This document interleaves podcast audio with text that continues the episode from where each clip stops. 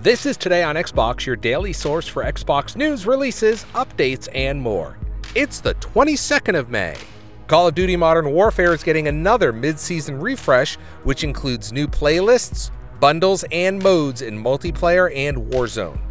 Check out the new multiplayer map Hard Hat and the new 2v2 map Aisle 9.